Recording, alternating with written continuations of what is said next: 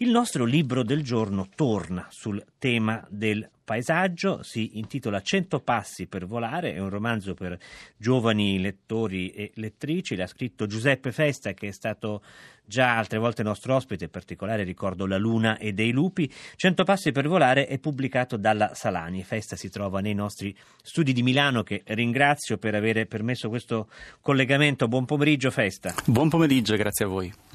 Dunque, 100 passi per volare, il titolo potrebbe far pensare a un romanzo sulla mafia, dati, dati 100 passi. Invece certo. qui eh, c'è un rifugio, un rifugio credo immaginario, che sì. si chiama 100, i 100 passi, 100 passi perché esatto. a una certa distanza da un luogo, un punto panoramico, diciamo così, ma eh, soprattutto è la storia di un ragazzo, Lucio, che eh, forse c'è qui anche un gioco sul suo nome, è un ragazzo non vedente dall'età di 5 anni che si trova a affrontare la montagna. È un ragazzo molto deciso a eh, non lasciarsi ostacolare dai suoi limiti, forse anche troppo deciso nel non voler riconoscere le difficoltà che affronta e che del resto sono le sue, come altri ne hanno altre. Questo è un tema molto presente nel, nel romanzo. Per cui Lucio, accompagnato dalla zia Bea, eh, fa passeggiate in montagna sugli Appennini e poi al, nel, nel romanzo, nel corpo del romanzo, soprattutto si trova sulle Alpi in un luogo da cui è possibile addirittura osservare le aquile. Quindi abbiamo al tempo stesso la um, crescita, la formazione umana di Lucio, soprattutto attraverso l'incontro con Chiara, e abbiamo eh, anche una storia di aquile, due aquile, Mistral e Levante, che hanno un aquilotto, Zefiro, che però eh, è preda delle attenzioni di dei bracconieri che vogliono, che vogliono, portarlo via, rubarlo. Ecco, prima ancora di entrare nelle complesse dinamiche di rapporti umani che eh, sono al centro di questo romanzo, Giuseppe Festa, lei comunque ha deciso di dedicare la, la, la sua forza, le sue energie di narratore a una vicenda che ha molto a che fare con l'ambiente, come dicevo in questa giornata nazionale del paesaggio, gli stiamo dedicando molta attenzione qui, e in particolare il bracconaggio delle aquile. Qual è l'entità di un fenomeno di questo tipo?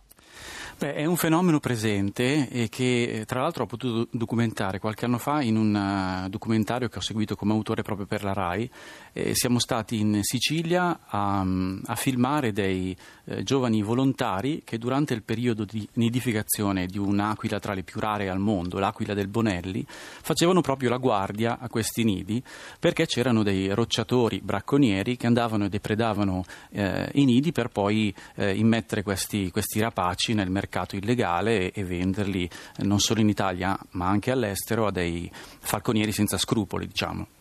Quindi si tratta evidentemente di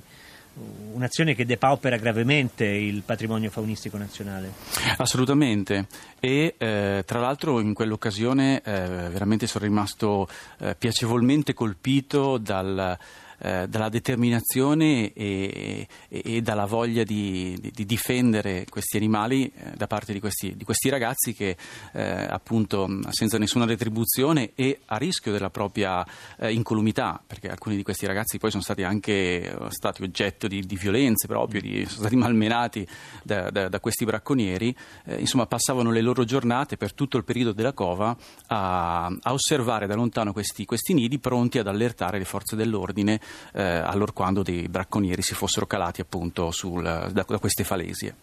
Accenniamo anche al fatto che i due bracconieri, due cattivi, senza, senza nessuna ombra di, dire, che li possa redimere di questo romanzo, si chiamano Peccio e Gracco, cioè sì. come l'abete rosso e il gracchio, quindi insomma già siamo direttamente nel, nel, a, pronti a vedere la, l'attenzione della scrittura in realtà di Giuseppe Festa che addirittura nel calcolare i nomi dei bracconieri svolge un, un lavoro molto attento perché a un certo punto, non voglio rovinare la storia agli ascoltatori, però il fatto di potersi nascondere sotto gli abeti o, di essere, o, o la presenza di alcuni corvi avranno un ruolo nella trama. Trama che appunto è la storia del tentativo di rubare questo aquilotto, ma anche, forse molto di più, la storia di Lucio. Ecco, ci dica qualche cosa di più su questo personaggio. Allora, eh, Lucio il personaggio di Lucio nasce da, da, un incontro, l'incontro che ho fatto con un, con un, ragazzo della stessa età di Lucio nel, nel, nel libro, un quattordicenne che eh, ho conosciuto al Parco Nazionale d'Abruzzo, mh, mm, un ragazzo che appunto ha perso la vista quando aveva 5 anni e mm, la cosa che mi lega a lui è il fatto che ehm, ha fatto il volontario al Parco Nazionale d'Abruzzo eh, proprio come me tanti anni fa, un'esperienza che tra l'altro mi, mi cambiò la vita e, ha fatto il volontario in seguito proprio alla lettura di, di, del mio primo romanzo, il, il, passaggio dell'orso, per cui lui si è identificato a tal punto con i protagonisti Kevin e Viola di, di quel romanzo che ha chiesto alla zia di accompagnarlo. E, mm, e, quella è stata un'esperienza sicuramente per lui molto bella, ma molto bella anche per ehm, le persone che sono, sono, venute a contatto con lui, perché eh, Lucio, il Lucio diciamo reale, è, è un ragazzo straordinario. Io sono rimasto molto colpito quando, quando l'ho conosciuto. Eh, pensa che quando, quando, l'ho visto la prima volta, la prima cosa che mi ha detto è eh, guarda Giuseppe, ieri è stata una giornata straordinaria perché sono andato in montagna, no, sono andato in montagna e ho visto le aquile.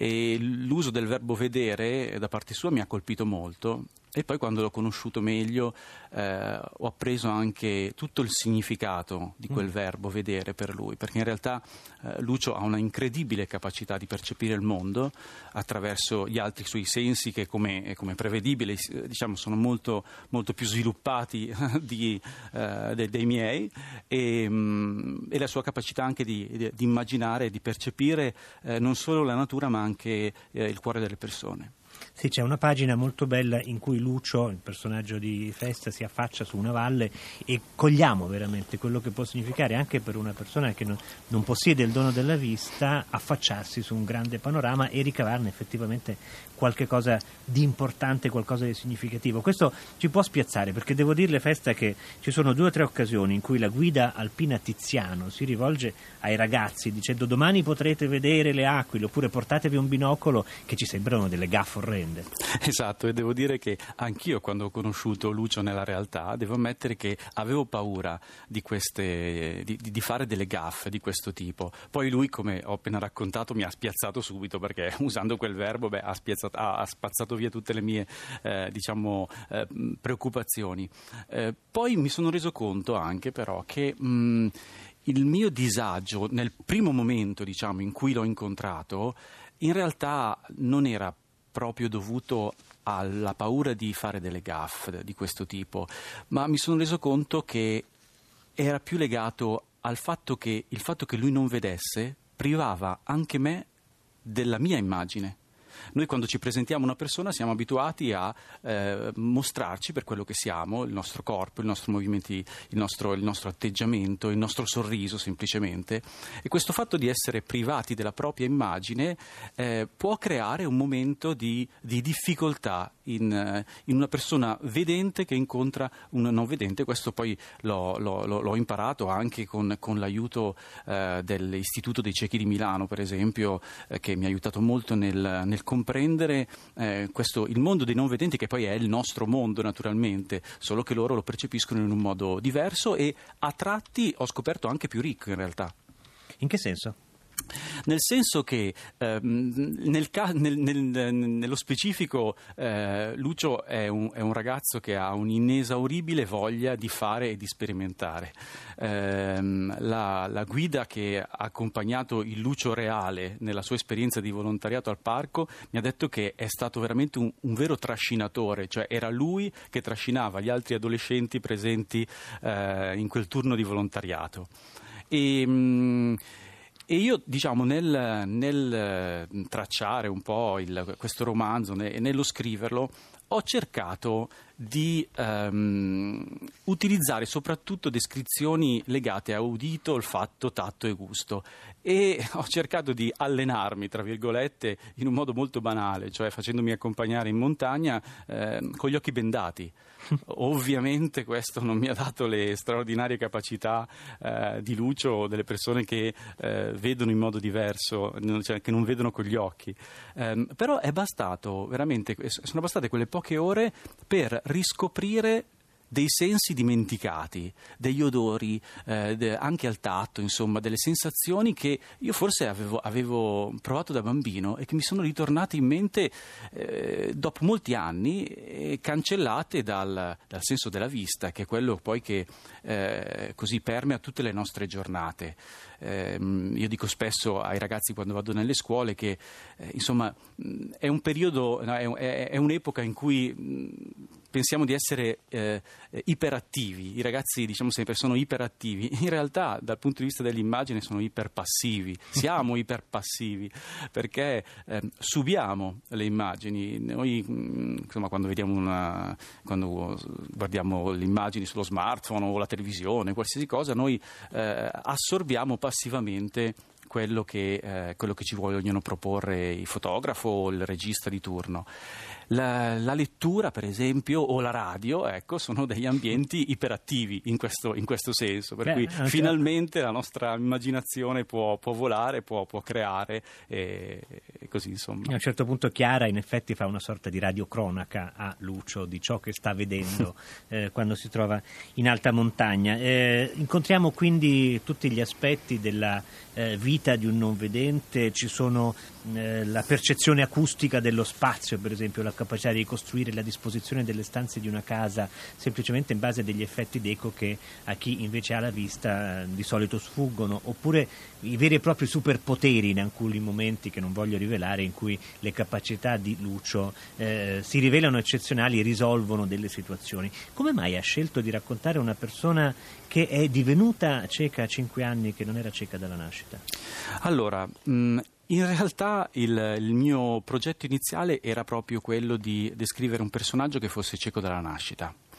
Poi ho avuto delle difficoltà, lo ammetto. Ho avuto delle difficoltà nel poter solo immaginare, concepire il suo modo di vedere il mondo. Okay? Eh, quindi mh, nella, nella, trama eh, mi era molto più facile poter pensare che Lucio avesse comunque una memoria visiva. E devo dire che eh, durante anche la stesura del libro mh, mi, so, mi, ero convinto che le persone che eh, invece non vedevano dalla nascita eh, dovevano eh, avere dei problemi molto maggiori rispetto alle persone che avevano perso la, la, vista, perché non avevano nessun tipo di percezione visiva, neanche una memoria visiva del mondo. Per cui mi ero figurato anche una situazione eh, molto mh, più, più, cupa e claustrofobica, diciamo, di quanto avevo sperimentato con Lucio. Beh, questa questo pregiudizio che poi mi sono costruito mi è stato spazzato via completamente da una ragazzina che ho conosciuto recentemente a una, a una conferenza a Bologna, si chiama Bana, è una ragazzina di origine eritrea eh, che è cieca dalla nascita e lei ha fatto la lettrice eh, a appunto questa conferenza ha letto dei passaggi del libro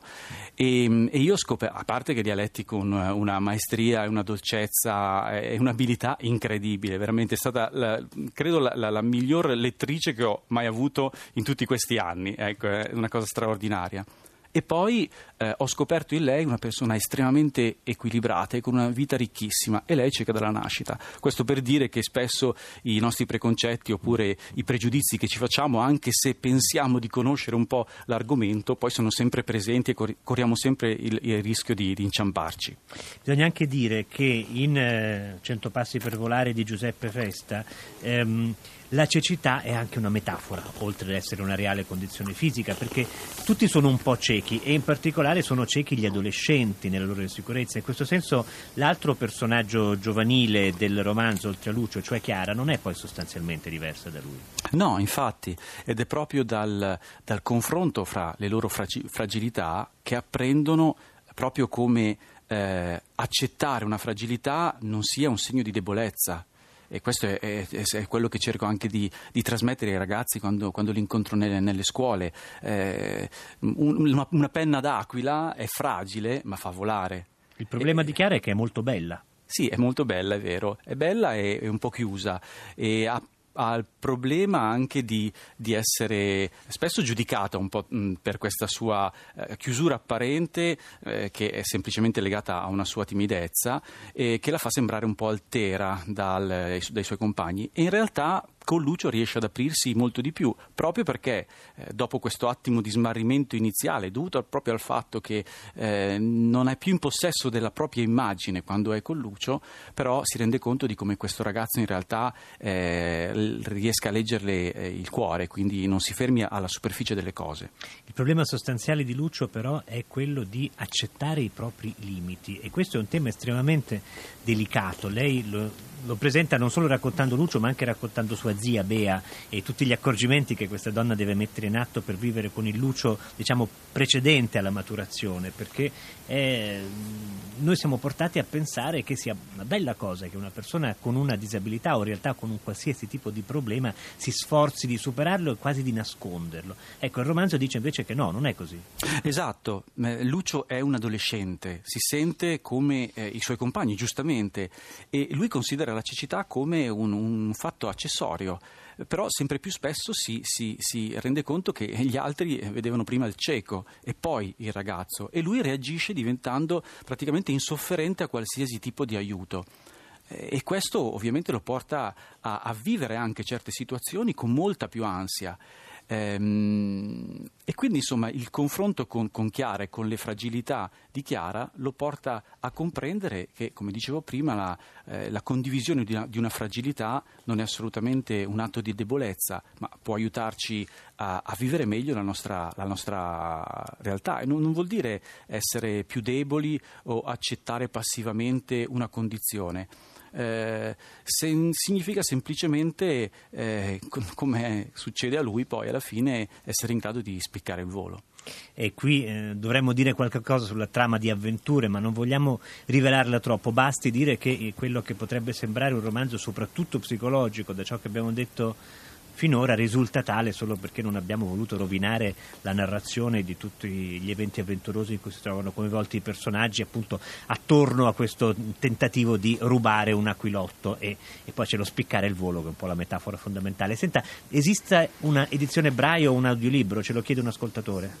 Allora, la versione braille no, però adesso con diciamo, gli nuovi strumenti digitali esistono per esempio delle barre braille digitali e eh, la eh, ehm, il formato digitale permette proprio la visualizzazione braille, diciamo, adesso io poi ehm, purtroppo magari mi esprimo male in, nei termini tecnici, mm. però è possibile sicuramente leggerlo. L'audiolibro non c'è ancora e io spero che comunque verrà realizzato presto. E tra l'altro questa è una collana I Caprioli della Salani che è realizzata sotto l'egida del Club Alpino Italiano. Giuseppe Festa, grazie per essere stato con noi. Grazie a voi. Cento passi per volare, il nostro libro del giorno di oggi, un romanzo di Giuseppe Festa pubblicato da Salani.